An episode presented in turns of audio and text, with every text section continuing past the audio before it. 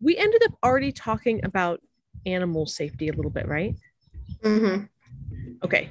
So we have people safety and was there something else we left, like kind of general outdoor safety or water safety, where we didn't talk about it in that much detail yet? Um, pool safety, yeah, water safety. Water We safety, is the other one. Okay. Okay. So I don't know how often you guys go to the beach.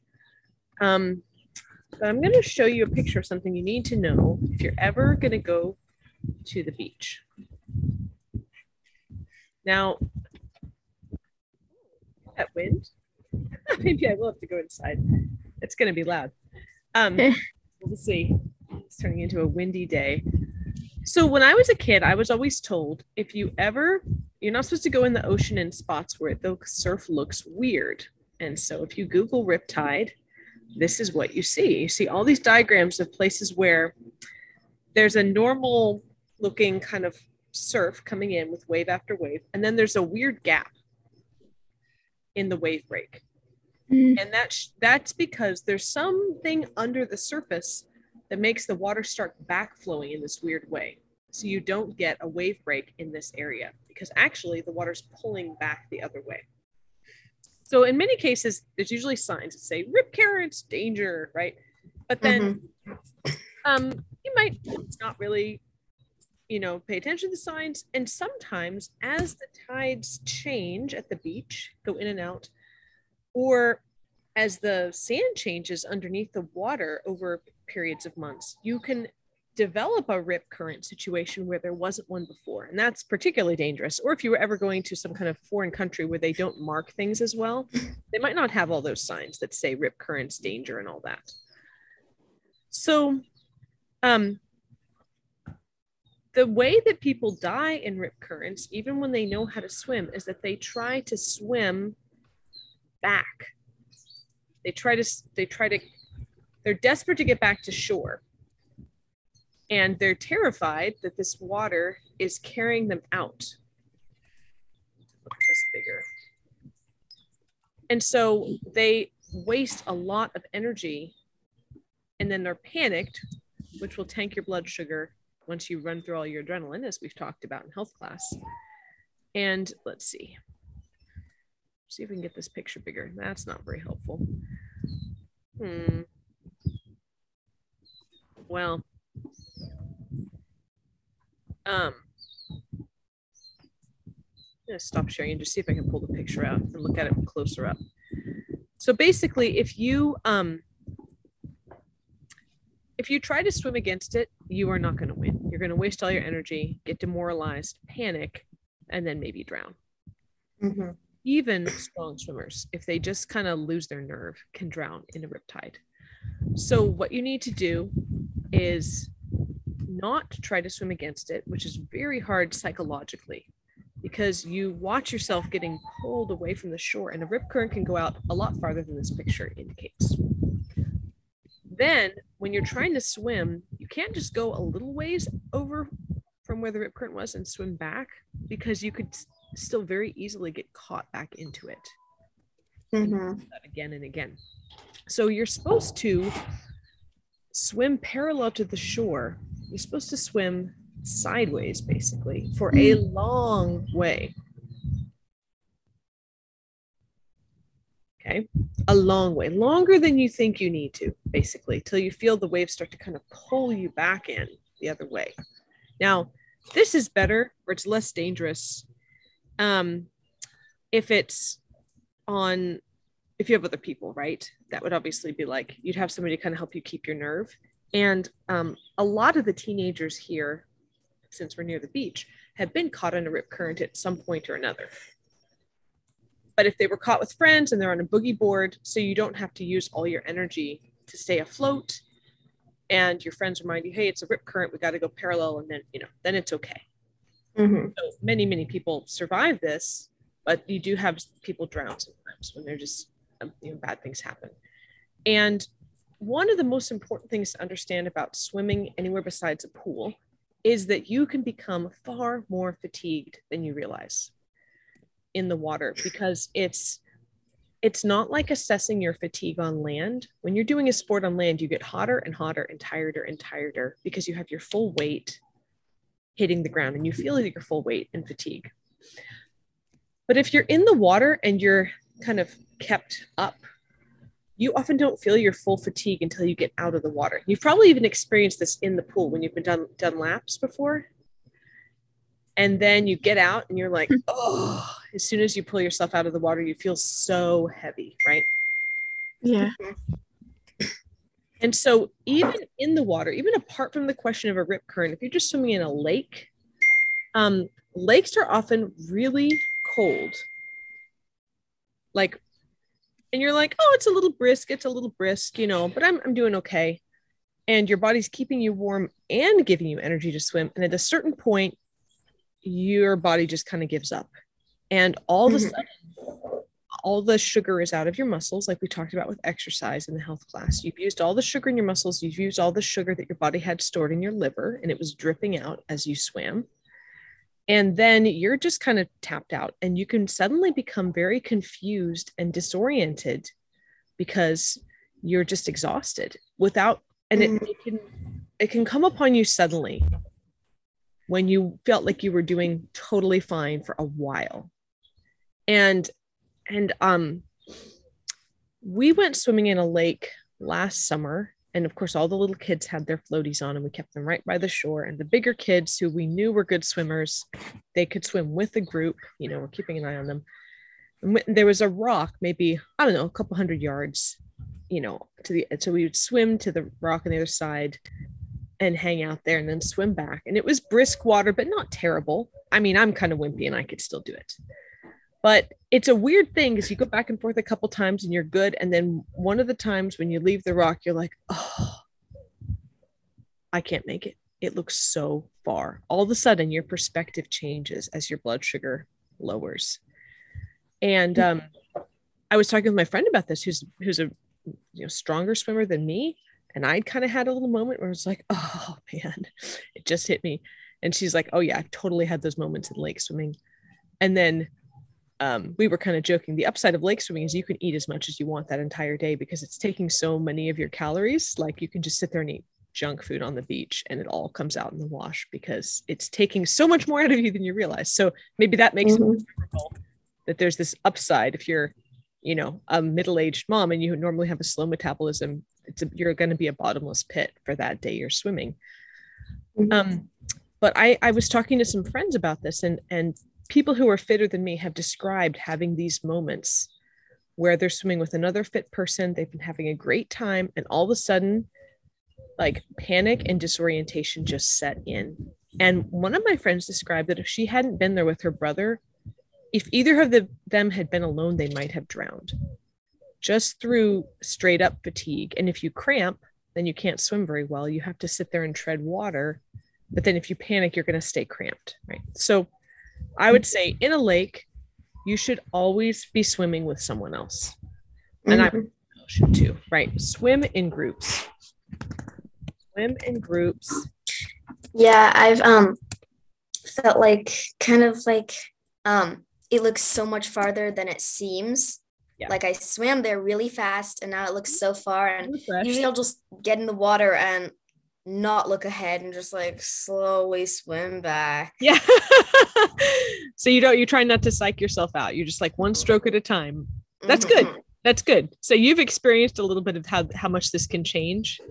Mhm, yeah, Yeah. and you guys are all competent swimmers i assume? Mhm. right. Eat a lot and hydrate throughout the day if you are by a pool because it's taking or any kind of body of water it's taking more out of you than you think and in some pools they make you do this on purpose they say take a break right they'll get everybody out of the water for five or ten minutes Mhm. um hopefully you're doing this on the beach or the lake beach um last summer a college student from Thomas Aquinas drowned swimming in a lake. She looks very fit in the pictures. It's I think she was swimming alone. No one knows. No one knows what happened. She basically didn't come back from a swim and then they found her body. So, I mean, she was probably a good swimmer. and Yeah. then something happened. It is also possible, you know, occasionally when people push themselves past their limits, they get like heart palpitations or even a heart attack, even though they're young, because of the min- their minerals get really out of whack or their body gets too stressed. But it's most likely that she just suddenly had her blood sugar lower dramatically and fatigue hit her and she just couldn't make it back. That's scary and sad. It is scary and sad and totally not what you expect. Mhm. Um, so for my for my kids, since we live by the ocean and we're in the ocean kind of regularly, we usually go to the way the beach that has um rock jetties that they've built, so it has almost no waves. Right? It's basically there's no rip currents, but the beach next to that one has all the signs. It says rip currents. I let my bigger kids go over there and swim in groups on the not rip current side of that beach and um but sometimes they've gone over to the rip current side and some um and people will get the other th- problem here is that um what if there was a rock wall on one side of this right so you're trying to go sideways to not fight against the rip current but what if there's a bunch of rocks here which is what's the case there's a big rock wall. So you're trying to escape from the rip current, you're going to get slammed against the rocks. Mhm. So the, the lifeguards will end up having to rescue people and basically run out over the rocks and jump in and get, let themselves get slammed against the rocks so that the kid, the little kid that, you know, is swimming correctly um, doesn't get slammed against the rocks and then get knocked out as they're swimming to the safe spot. Because it's just kind of a rough you know you don't know if they're going to have the reflexes. It can be a rough hit. So that's the other thing to consider. Um so the thing to know we imagine that drowning is kind of like dramatic like people flop around and say help help help right in the Mhm. water but they actually don't make any noise at all right Yeah, yeah. Like um, we did. We were once at the beach. I think it was last summer. We were in Oregon, and uh, uh, at our grandparents' house, and we did go to the beach. Uh, yeah, um, we did go to the beach, and Owen, he's like five. I think he, he was probably four then, and he's not. He didn't know how to swim yet, so he got and got out into the waves, and he he was sort of you know um, I didn't see it, but I did see it all of a sudden. You know, my dad got into the water and got him because he went a little too far and he didn't know how to swim. And my, my dad was like, like talking to Helen and Suze. He was like, "Did you see that? He wasn't thrashing and splashing. He was actually Right. drowning, and he was extremely quiet and no splashing." Right, right. Watch. So sometimes they look like they're struggling, or watch um for kids who are. It looks like they're treading water. They'll kind of be like bobbing. So they can't quite keep themselves above the water because they don't have quite the coordination of their movements. So their mouths will kind of bob in and out and in and out. And you ask them if they're okay, and they can't say anything they just kind of keep like doing this like mindless paddle. Um it's weird. Now you guys are good enough swimmers you can rescue a sibling but the main thing is noticing it right? Right. so Mhm. and it and four or five is such a risky age right? They're likely to be a little overconfident go out a little too far. So your parents Mhm. that obviously. So your dad had his eyes on him the whole time just kind of waiting for that to happen and some parents although it seems a little bit cruel will let their kids fall in or do something stupid and experience that panic. And they watch them the whole time then they pull them out and that helps the kid to be more cautious. But some kids sounds like owen is one of these kids who's more of a limit pusher mm-hmm. they won't just believe you every time if you say don't go in that deep part of the water the deep part of the pool right? They might test it and you might Yeah. have to let them experience the panic of that. But I mean, obviously, you're still going to keep your eyes on them the whole time. And I've seen this happen so many times. I I feel very blessed that I have not actually ended up watching a kid drown because I've seen so many close calls. We used to live in an apartment complex with a pool. Um, I would let each of my kids fall in when they were about a year old. Um, I'd be like, be careful, don't fall in. I'd tell them that, and then they'd crawl too close, and I'd watch them and be like, yep. Then they fall in. Then I pick them up, and they're like, whoa, never gonna do that again. And then they don't do anything again until they're about four. And then some one day when they're four, they decide this is the day they can swim. And then they walk into the part that's too deep for them in the pool. Uh, one of my kids did it in a lake, and my friend uh, saw her walk in too far and lose her footing, and her head went under. And my friend jumped in and got her faster than I did. And then I've heard of kids doing this at the beach. They just go a little too far into the surf, and then you know it's a little past their knees, and then a bigger wave comes and knocks them over, and they're getting rolled around. Even though theoretically the water isn't too deep for them to stand up, they're so disoriented they can't get their Mhm. footing, and they're getting a lot of water in them. Um, and one day, one day we were at the pool at our apartment, and um, all the moms were facing the pool talking about how you know we've got to keep such a close eye on our kids. And then one of the moms says wait where's where's gerard? And her four-year-old had gone to the corner of the deep end of the pool and jumped in deciding that was the day he could swim. And his siblings were swimming other kids were swimming right next to him and had not noticed him kind of like under the surface of the water like struggling like this so the mom, you know, reaches in, grabs him. He didn't have to be resuscitated, but another minute, if another minute had gone by, he would have needed to be resuscitated. Um, so, um, so watch for overconfidence. I think is a key thing. And, um, if you were to see someone yeah, it can be kind of fun to get tumbled. It's true. If you were to see someone in the, uh, you know, say you you're in a pool and you look down and there's a kid at the bottom, what do you do?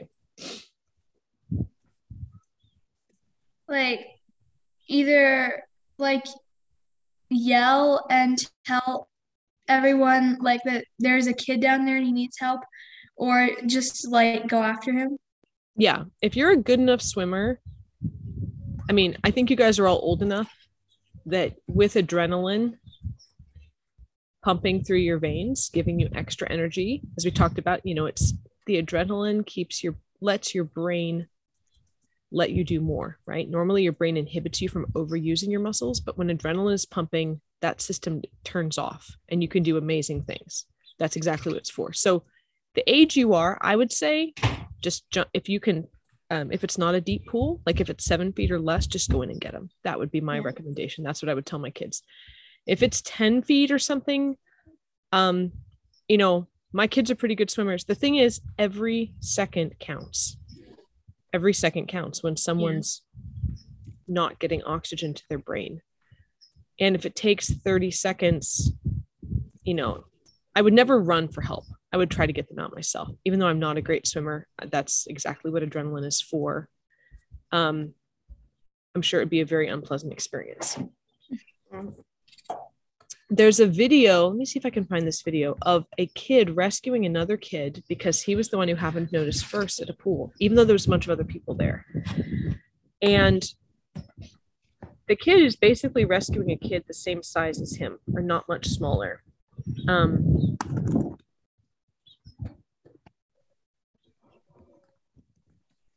and he just he just went for it. Um my friend who has a um she was a lifeguard for several um for several years and she has great great in- instincts. And i almost feel like it would be good if everybody got lifeguard training even if they weren't going to work as um as a lifeguard because it just would build so much awareness. Kind of like i feel like everyone should get cpr training. Um yeah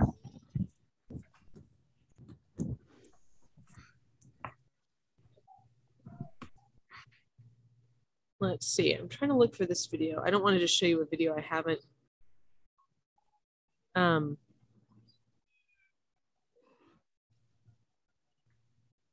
Well, my kids, this is like what my kids do. Um, well, here's one. Okay, we can watch this one. This is a little scary. Hey. Babylon Bee audience. Good talking to you. Kyle here, Um, editor in chief of Babylon Bee. So let's see. Um, let me just share this video real quick.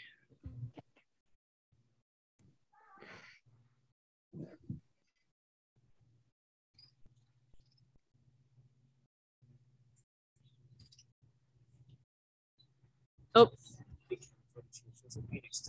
lifeless first responders rush in to give him CPR. This little boy nearly drowned in April. so because I was doing compressions, and then when the fire department got there, they took him away so they could start working on him. And then that's when it hit me to actually react to what was happening. Well, this poor little guy, this uh, very scary body cam footage here shows a Phoenix toddler lifeless as yeah. So anyway, this the you know the mom was doing first CPR. responders rush in to give him CPR. This little boy nearly drowned in April. Yeah, and as we head into summer with more kids And, itching to um, get the the mom obviously did what she could and she knew CPR. She was trying to CPR. Even if you've never learned CPR and you've just seen it in movies, I've heard from CPR instructors that people who don't really know CPR can still bring people back sometimes. Because you Mhm. basically just need to kind of like hit their really work on their chest. You like Um, rub their back or something? You um no, you're like if they're laying on their back, well, they're rubbing the kid's back because they turn to the side. I think they think he's coming too. But at first you just like basically keep going like this on their chest because you're trying to get whatever oxygen um you're trying to get whatever oxygen is in their body to circulate and um if they um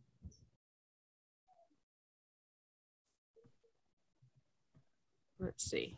I'm trying to find this i'm trying to find the same video i watched with the other kids because i already kind of know what it's like and there's so many videos. Um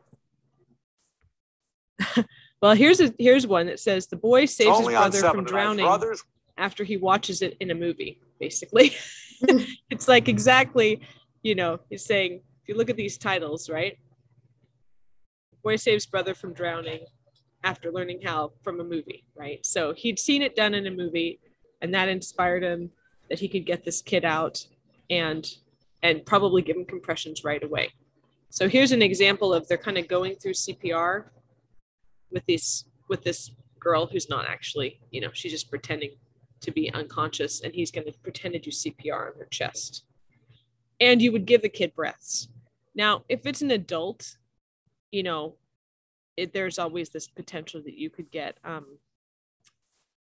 uh, that you could get like a disease from them or something.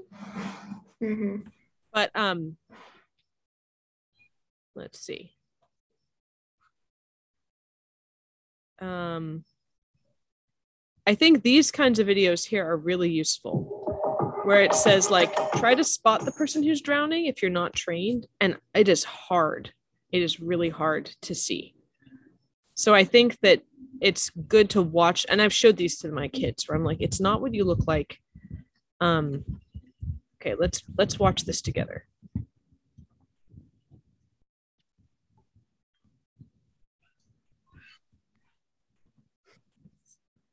Okay, so we're all going to scan here. That's busy. I know these lifeguards are earning their money.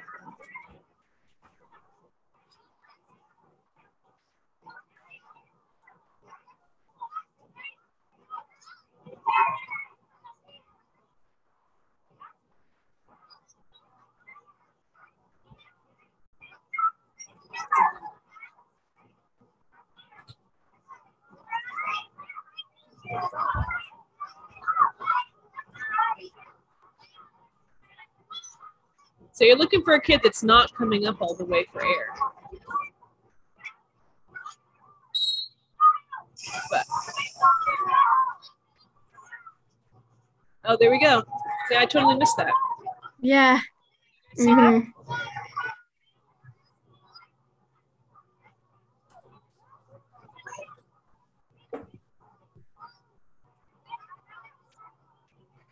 So, and the people around didn't notice either, right? Mhm. Yeah. I mean, it's confusing because in the water, everybody splashes, right? Okay, Right. Mhm. let's go back like 10 seconds and see if we can see it coming now that we know what we're looking for, right?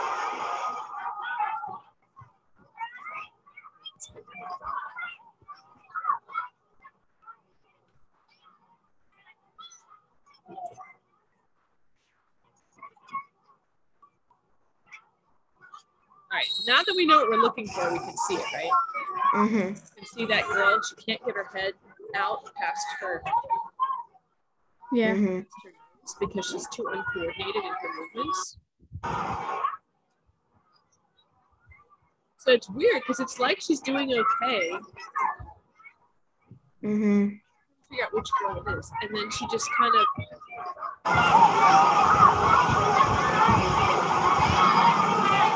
There we go. Oh, she got out of her floaty. See, Oh. I think she was in a floaty. Let's go back. Let's go back for a second here. Was she in a floaty?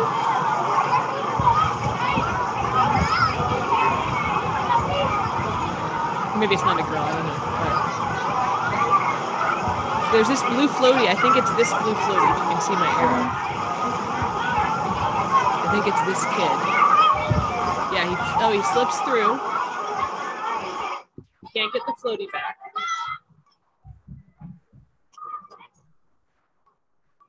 There we go. Mhm.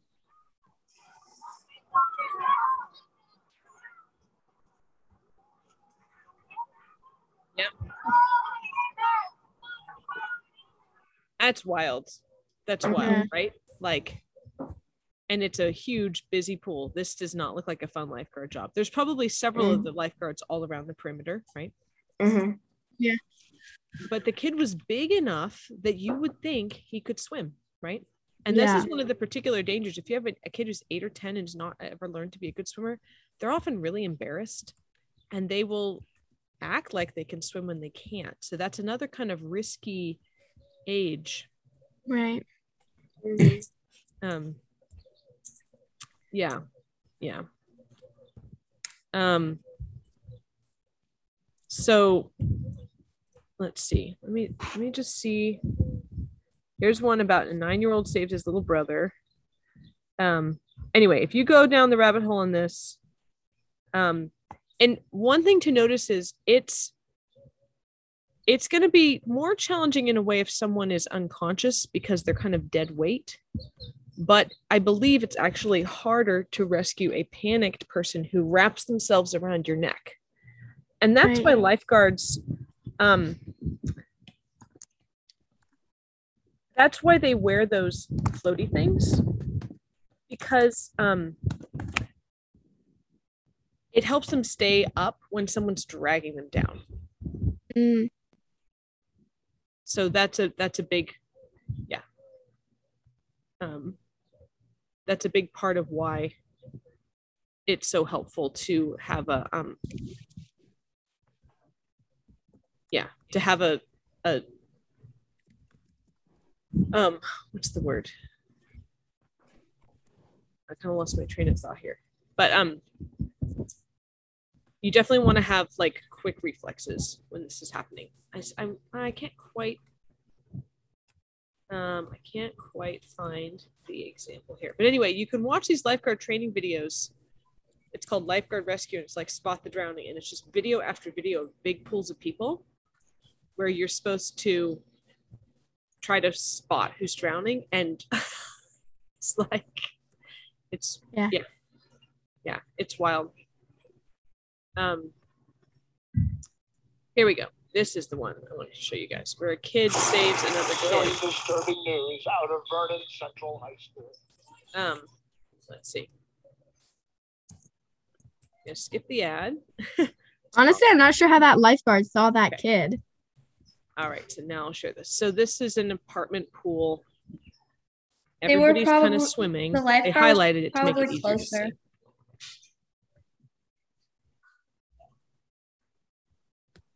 I felt really, really scared.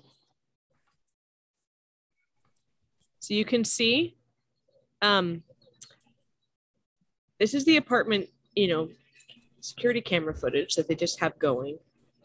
I think at this point the kid is already under the water. The other kid has already struggled and everybody missed it, however long he struggled for a minute or something, and then he's just on the bottom of the water. He's just under.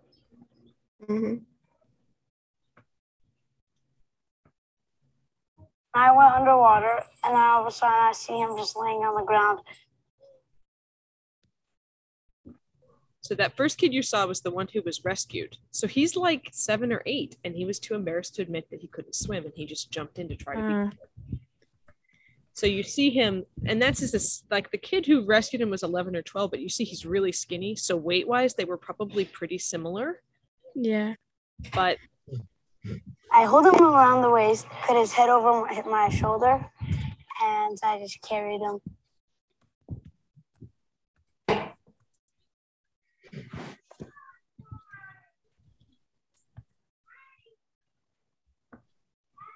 Watching a child go from totally blue to a little tiny bit of pink is a, a rewarding feeling. Without Cody and Des, I wouldn't be alive.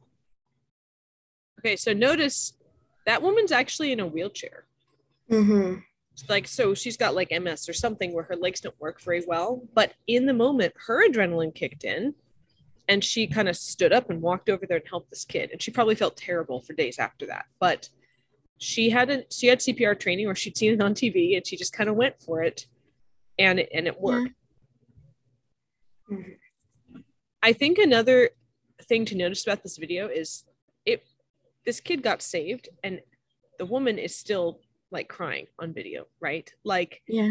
even if this kind of experience plays out as well as it possibly could, you're not going to feel like yourself for a little bit afterwards. It's just like, whoa. Um, the 12 year old's kind of like, yeah, you know, I did the thing, right? It's a little different for him. but for adults, you know, adults, uh, the older you are, the more that kind of close call feeling really sticks with you. And I guess, I don't know how EMTs deal with it. They just have to pray a lot or something. But Yeah. um but anyway yeah i think that i think that those one of my plans for the summer is to make my kids watch the lifeguard training videos i want to all watch them as a family and be like we all should be better at this i feel like you know more drownings could be prevented if more people um Right. were watching right Right. yeah even people who aren't you know professionals are being and there's and if you go on youtube and you look like if you look up like drowning rescue there are hundreds of videos of um somebody at the beach who notices that some kids are struggling and they decide to go out and save them. Mhm. um because you know the, the first person who notices you know you hopefully if you're a good swimmer and you've got adrenaline you'll get there the soonest so. Um okay so that's kind of the general stuff about the water and um let's talk about safety with people what kinds of things have your parents told you about staying safe in case there's some weird person who is at a park or even at a church potentially or a camp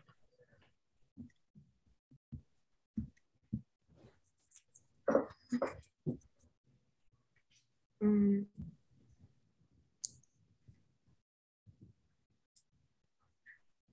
I'm not sure. So one thing that people have, uh, someone told me there's a rule in their family is they have a rule that they don't look at people's phones, like other kids' phones or other, you know, because often when somebody says, "Hey, look at this on my phone," on their phone, they want to show you something kind of weird. If it's a weird, if it's a weird person, they're they're telling you that to be like, oh, "Let's sneak over here and look at the phone," and they could be showing you something kind of weird or bad, right? hmm At the very least, it's, That's it's us. probably going to be something stupid. You guys have the same rule. You don't look at people's phones, or Sarah. They don't look at anyone's phones. Like if my mom even sees us looking at like the phones like that the kids across the street have because we play with them sometimes, Yep. she'll like ground us for a week. All right. Yep. Yep. Your mom is not being naive. And I, I could definitely tell you stories about the things other parents have told me that their kids saw on other kids' phones at a, a baseball game or something that you know they really did not want them to see um, so that's a really good rule um, Yeah, my mom had similar for my brothers who uh they hung out with a boy or they used to when they were younger and I don't think they were much allowed to play on his phone or look on his phone and stuff. Right. So, anybody who says something like, don't tell your parents or this is our secret, or even something like, can I show you something? Right? Maybe they just want to, I mean, they might just, it doesn't have to be on the phone. They could be showing you some kind of weird picture in, on a, in a photo album, right? Um, and so what I've explained to my kids is that the you're unlikely to get say kidnapped by a person in a white van everybody kind of knows don't take candy from strangers don't get into the white van when it's parked next to the park i think you know that message has gotten out there the riskier thing is the person that you meet see regularly who's secretly a creepy person right and they might think to themselves, oh, I'm going to be seeing this person all the time. I'll be seeing this kid all the time, and she's pretty cute. And I want to have some time with her that's just our time. And so they'll slowly, slowly work on building a relationship where the kid feels like, um, like it's okay, like they have a little bit of a thing going on. And they'll try to show you things or make you do things that are just slightly weird just slightly weird at first. Maybe just have you break a little rule of your parents like oh um oh it's lent i brought you some candy. Just don't tell your parents. Hmm um or i got a special thing for you. Um and I wouldn't associate with anyone like that if they acted Right. like that. that's true. I th- yeah you guys probably have really good instincts from your to like and and frankly these creepy people will when you see interviews with these people which i'm not saying you should watch but i've watched they will say things like yeah i invited all the neighborhood kids over and i sized them up. And i asked them about their parents to get a sense of how close they were to their parents. And i was looking for a kid who was not close to their parents or who had a parent missing or you know from their household. Go ahead edith. Um, this might not be near the subject, but um, our neighborhood friend Shay once had a friend, well, had a friend, and she was selling lemonade, and this guy came by and he wanted some, and so she gave some to him.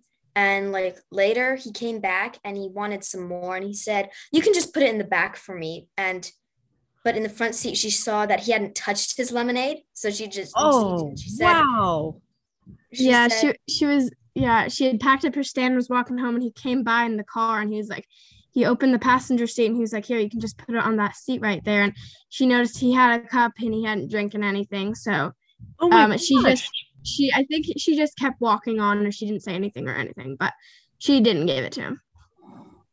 That is so scary. That is Mhm. so scary. I mean, because if he'd had somebody else in the back seat, he could have just grabbed her. Yeah. Mhm. Making me really rethink the whole lemonade stand idea. Seems so cute, right? Whew, that's so scary. Um, yeah, I I knew this teenage girl.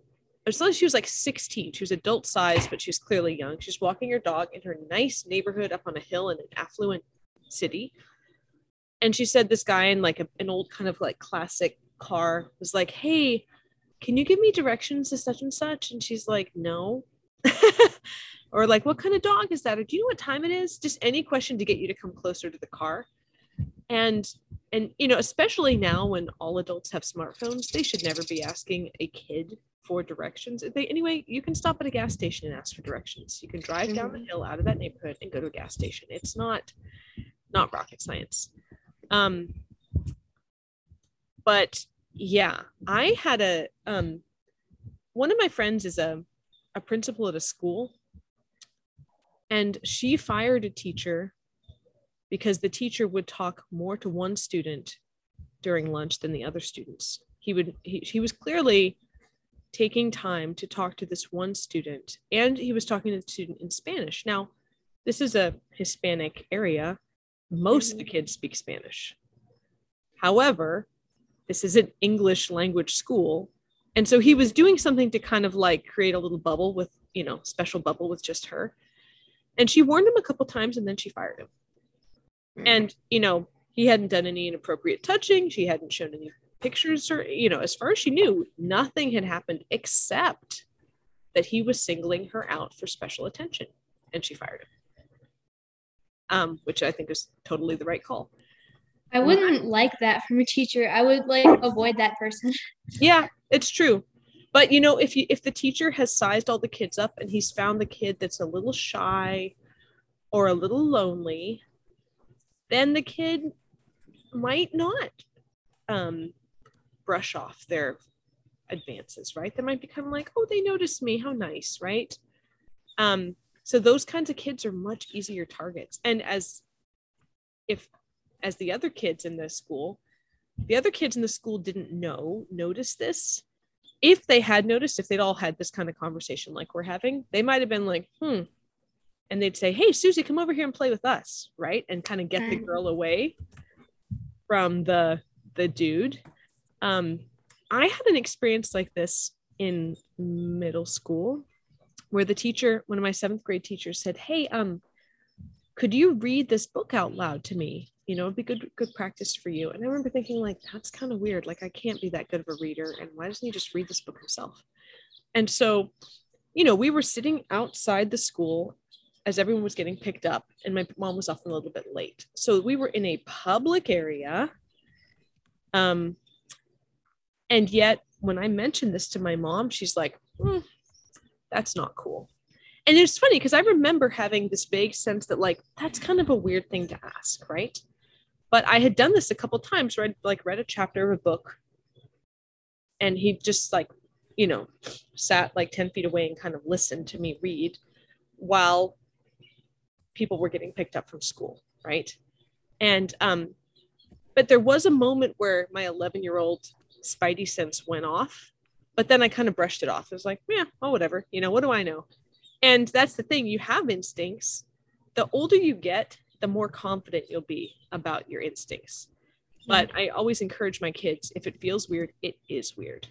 That's like a family motto. Always trust your gut. Um, your gut is not super developed when you're a kid though right? So you'll have this moment where it feels weird and then you might not have the confidence to act accordingly because you tend to assume that the adults you're you know know more right? Which they do which is why if something weird is happening they're probably orchestrating it. Um so that this whole thing of where they try to get you to be their friend it's called grooming. Where they they're trying to kind of like develop a little friendship bubble with you. Now it's it's confusing for kids because the good people in your life also do special things for you right? They also might bring you a special gift and want to spend time with they'll be like oh i'll just read a story. You know your grandma does this right? And they said oh, well let this is time with just lucy. We're going to read a story together. And then but she's not saying don't tell your parents right Right. Although actually sometimes grandparents do give their grandkids sugar and tell them say if the parents are super like sugar hardcore, they say like don't tell your parents. so I don't know. Um so and then the the purpose of the grooming is to develop a feeling of complicity. Like you've done something bad that you don't want to talk about. And if they can get the kid to kind of participate in something that they know is a little bit weird, then the kid is at risk of kind of getting involved with that person, right? So the example I gave my kids is like, what if you had some weird person who liked to hurt animals, right? And they make a photo album of animals getting hurt. And then they find a kid in the neighborhood who seems kind of lonely. And they show that kid the pictures of animals getting hurt, right? Now, the kid is going to be horrified, of course. But sometimes when mm-hmm. we're horrified by things, we keep looking because we kind of can't believe what we're seeing, right? This is a, a human a human nature thing. So if this kid who already doesn't feel super close to any safe adults in his life, if he sees these pictures of animals being hurt, and then the guy's kind of like, Yeah, that's interesting, huh? And he's like, Yeah. Is he going to go home and tell his parents? or his single mom, maybe not, right? Yeah. Mm-hmm. He just he doesn't even, especially if it's a young enough kid, they don't even have the words to describe what happened, right? They might Mhm. yeah, Sarah, you probably would. You have a good relationship with your parents. I would definitely do that. And they've probably always told you, always tell me if anything weird happens, right? Right. Yeah. Right away. Mhm. But if the kid, you can imagine how this would unfold though. If the kid didn't tell his parents and it was went on for a while, that that adult could do weirder and weirder things and the kid would be like, "Oh my gosh, more and more weird stuff keeps happening and I didn't tell him in the first place and I should have stopped this sooner and now I feel guilty and weird and involved." and I can't get these pictures out of my mind. And then then it can get actually harder and harder for them to say something. Or they might hit a point where they kind of like, oh, now I'm gonna say something. And the parents might be like, why didn't you tell me sooner? Right. Um so their complicity is the feeling, well, in a legal sense, complicity means you were involved in, in the crime. But in this case, complicity is creating that feeling in a kid that they have participated in something bad and now they're embarrassed to tell the people that they need to tell um, so you might sometimes someday be in a position where you can help keep someone safe who doesn't have such good instincts and doesn't have a close relationship with their parents but you notice something weird evolving and you can make it you know to be like hey come on over here come be with the group right Mm-hmm. we're doing this fun thing. Yeah. Um, so my mom cornered that teacher after school and said, if you ever talk to my daughter outside the classroom again, I'm going to call the police. And this was only partway through the school year. And she said, furthermore, don't come back next year. Find yourself another job now, preferably not with children. So then he did. He did. Um, anyway, so lucky for me, because I wouldn't have caught on to that until it had Yeah. probably something else had happened besides just reading a book, right? Um, and I did mention it to my mom, but I don't remember mentioning it to my mom like, oh, this is a weird thing that I need to tell you. I just probably told my mom, and she's like, "What did you do today?" Like good moms do, right? They kind of ask so they can kind of just hear the update Yeah. Right. And they can have their instincts figuring out whether there's anything else they need to act on. So, yeah. But she said that before this happened, she already felt like this guy was weird because she had Mm-hmm. instincts from 30 years of life instead of just, you know, 11 years. Right. Right. Yeah. um and this is the, the one of the things that like as you get older you'll you'll just become like uh and you'll just kind of naturally not want to hang out with those people. Like sarah said you might say you might say kind of yes out of politeness in a public place and then make sure you never have to interact with that person again right? Um my uh, my daughter had this happen. My sister was dating this guy and we went to like one of those pump it up like trampoline bouncy house places. And they were at the top of the trampoline. I was at the bottom with my little toddler and i think she was eight at the time. And the guy said oh um how about you get on my lap to go down the tram to go down this big slide? And she's like no i don't want to. Like she's eight she can go down the slide herself right? He's like no no come on come on. And she's like no i don't want to. And because she was a small eight year old he just picked her up and put her on his lap and went down the slide with her on his lap. And i had this vague memory of them coming on the side being kind of like oh that's funny. I mean it's funny that she would agree to it right? I didn't I Mhm. di- and she didn't say anything to me at the time it was only months later when i was talking to them about instincts and if it feels weird it is weird.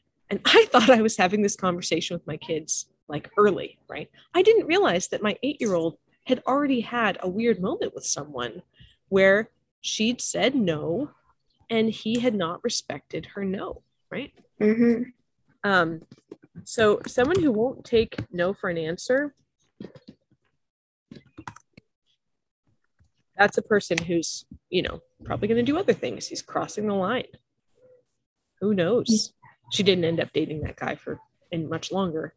But if an eight year old says they don't want to go down the slide on your lap that's a pretty normal thing for an eight year old to say right? Um, Yeah. so who knows? That doesn't Yeah, um, really mean he was a full on creeper but he just wasn't even a nice enough person to just let her make her own decision right hmm Yeah, we had this neighborhood friend for a little bit, and she was once at school, and I think she she has a phone watch and she once got like a text or something from a boy and the boy said I he said something like I'm sorry I was mean to you in kindergarten I have a crush on you. Mm. Yeah, man. Especially in in public school, and I, I imagine even in some private schools, the kids get there's so much relationship drama, right? Um, even if, I mean, that can be pretty innocent compared with what we're talking about here. It's still a big draw of your time and energy where you can waste a lot of energy worrying about what somebody else thinks. Whew, it's complicated. Mhm. Yeah. Yeah. I feel like um I there was there is a boy at our church and this is extremely recent. This was a few months ago. Um he's probably he's like college age, although he didn't want to go to college so he isn't there. Um and he did once come up to Suze. She's 17, she'll be 18 a few months. And um he did and he asked her, Can I have your email? hmm and she said you know sure and then uh and then uh she he did like he said you know do you want to like um go out for with for dinner like and maybe a movie? Uh sometime later and she's like sure you know i'm working this time. You can you can pick me up from where i work um uh, at that time. And uh uh she was like um he was like she ex- she she expected totally informal she wore you know like jeans and a shirt and stuff but i think not quite i don't have all the details but he might have worn like a, a suit or something like something like maybe he thought it was like more like a date and she didn't Mhm. um They ended up not going to the movie. uh yeah something like that and uh like he took her to like a a park bench or something and you know sat and he's like you know Suze did I ever tell you you were pretty and she was like I think I have to go home now and Oh, I think so either either she walked uh, she walked home or he took her home but she was super awkward and then like she like since then she like goes straight to the car pretty much after church because she just Mhm. doesn't want to So it sounds like he's not a bad guy, right? He's only a couple years older than her. Maybe he's 19 or 20 and she's 17. So Yeah. that's not so weird. But um the thing that is weird about it is that he might be totally innocent and sweet and he just he Mhm. just handled it all wrong or he has he has no game. He has no game as people say, right? He doesn't have any any dating skills. Which is kind of sad when guys crash and burn. But um it highlights something really important, right? She wanted to have some time where they just got to know each other, right? yeah With without the feeling that this was supposed to get serious or he'd been like lurking in the shadows watching her for years, right? That's yeah so he should have played it cool. He should have played it a lot more cool and been like if they had a good time chatting over coffee or whatever and Mhm. then um Mhm. then you you know yeah then there's this whole kind of way that you interact where you're like that was really great um you know the next day you text and you're like thanks for thanks for such a fun time with coffee i'm free wednesday night you know maybe like a couple days later and Right. uh, you know i'm going to be having uh you know my family's having kind of a fancy dinner or i'm going to be going to this thing like something you're kind of already doing. So Mhm. you can invite that person to kind of you know share some of what you're interested in.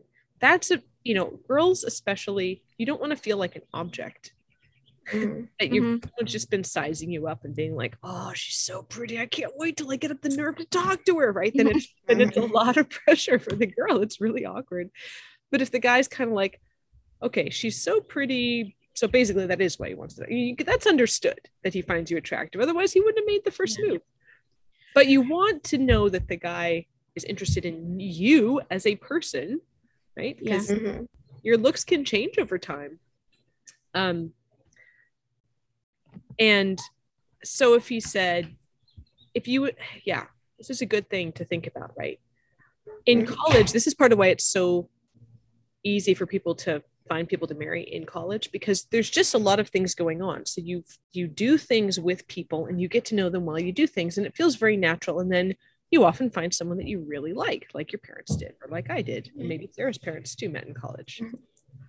Go ahead. Um, Yeah, she said. Uh, also, one time she was working in her ice, the place she works, and this like guy came in, and he was like he was a young adult, and he had just just moved there from like Iowa or Ohio or something. He's like, he gave her his email and like his phone number, and he's like, "You are really pretty," and then he just like walked out, which is like awkward. And, so he didn't try to get to know her either.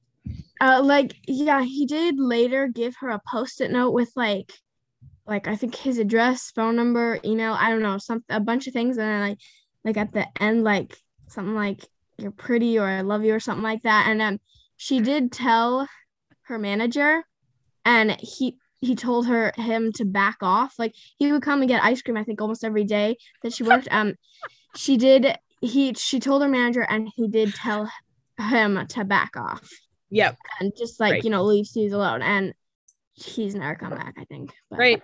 Right. And that, you know, the unfortunate thing is it doesn't always mean this guy was a bad person, right? It's Mhm. it's hard to tell if he was like evil or just clueless, right? But Yeah. again, that same thing of like she's made to feel like an object yeah and he's not getting to know her personally or saying, "Hey, I love to do archery on the weekends." right or just kind of something where you're you're sharing interest instead of like i'm so into you um yeah. Yeah.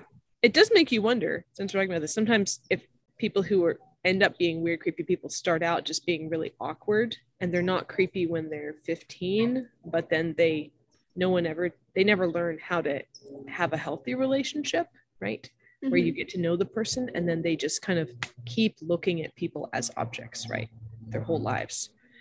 It does it's it's very sad. It's very sad for everyone right?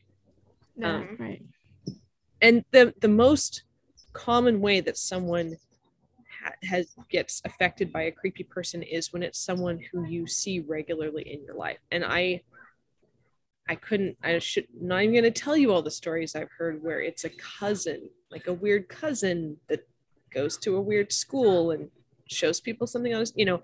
So parents are not yeah you guys don't even have cousins close by edith and lucy. So this is kind of a moot point for you because you don't have extended family that would have where you're but it's often the case that parents at least in the past were not as careful about relatives as they were about new people in their life and so a fair number of the weird stories I've heard were where it was relatives. It's like you've grown up with this person, but then one summer you go visit the same cousins and they've gone totally off the deep end and they're kind of turning into bad kids. And they introduce them to drugs or show them bad things on the phone or whatever, right?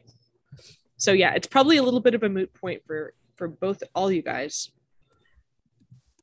But it's definitely a, a thing that happens um i was pretty like i had pretty innocent cousins even though they went to yeah public school. They were they were pretty decent people. Nothing weird ever happened.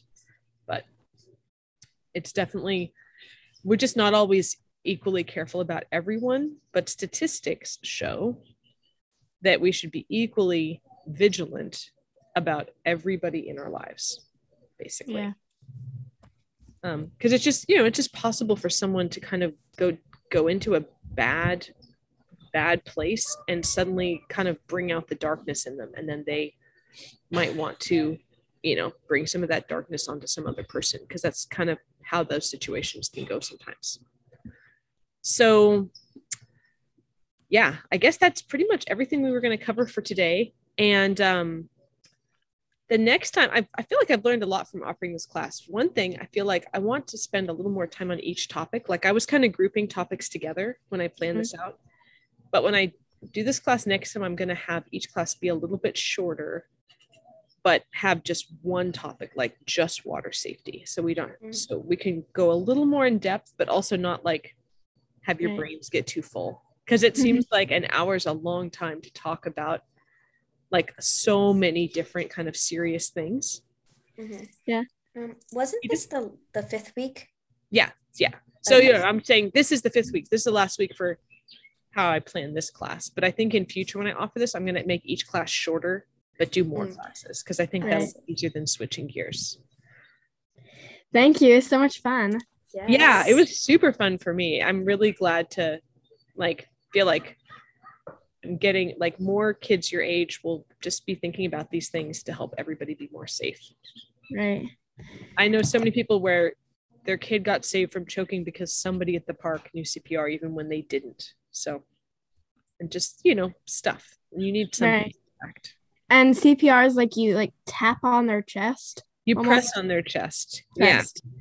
Press. Yeah. You're like, you're actually, if it's an adult, they'll tell you the goal is to push down so hard on their chest that you've gone in one third of the depth of their chest. Mm.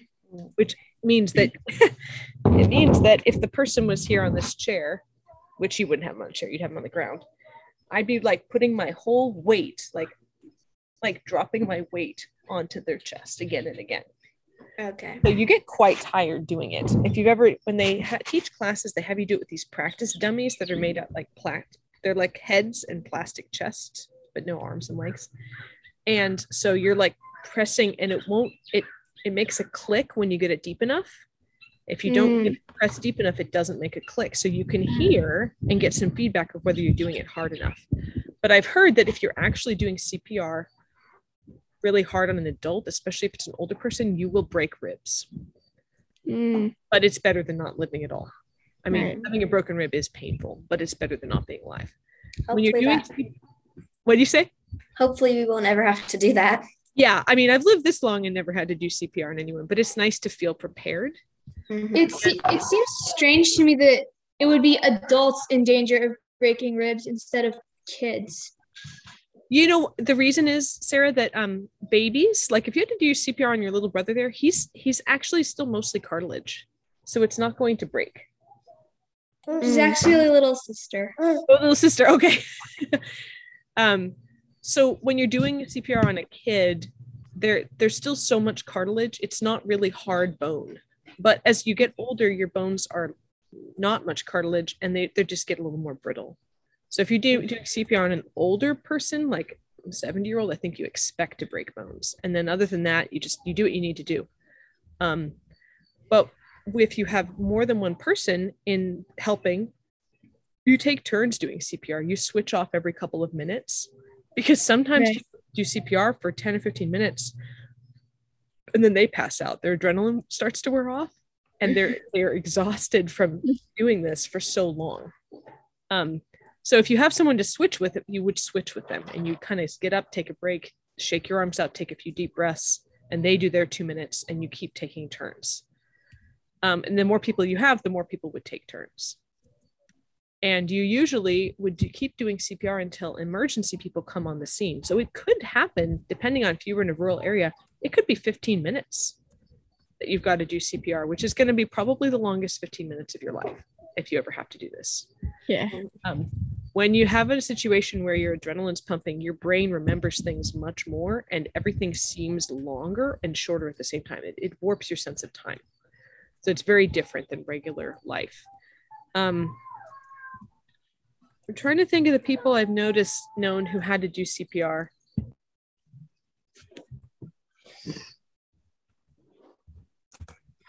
But emergency personnel, you know, they get used to people not coming back. And one important thing to know, know about CPR is if you find someone and they're already down on the ground, we talked about how it could be a diabetic emergency. It could be they just had a seizure. It's not necessarily that they need to be resuscitated. So you're supposed to feel and see if you can feel their pulse. If they're Oh. if they're, if they're if you can feel their pulse, which is a hard thing to do when you're nervous, but or if they if you look carefully and they seem to be breathing, you don't need to do CPR. CPR is when they aren't breathing or they don't have a pulse. Mm. Um, um, but if you find someone that's already down on the ground, the odds are, even if you do CPR, they're not coming back. Right. If you don't have a machine to like say jumpstart their heart, like with an electric shock, that improves the odds quite a bit. But you're not going to carry that around with you. Um, and if you're not in a place like a mall or a fitness center, there won't be one close by necessarily. So, you know, you're going to do what you can and call 911 and they'll bring a machine. But as the minutes go by, the odds get lower and lower that they'll come back. But you always Right. try as long as you can because sometimes people come back after 30 minutes or 40 Right. minutes and you just don't know. You just don't know. So you just keep going while it seems like you have any shot. Sometimes they go for 45 minutes or an hour. If the kid um if it seems like the person isn't like becoming more definitely dead i guess i should say.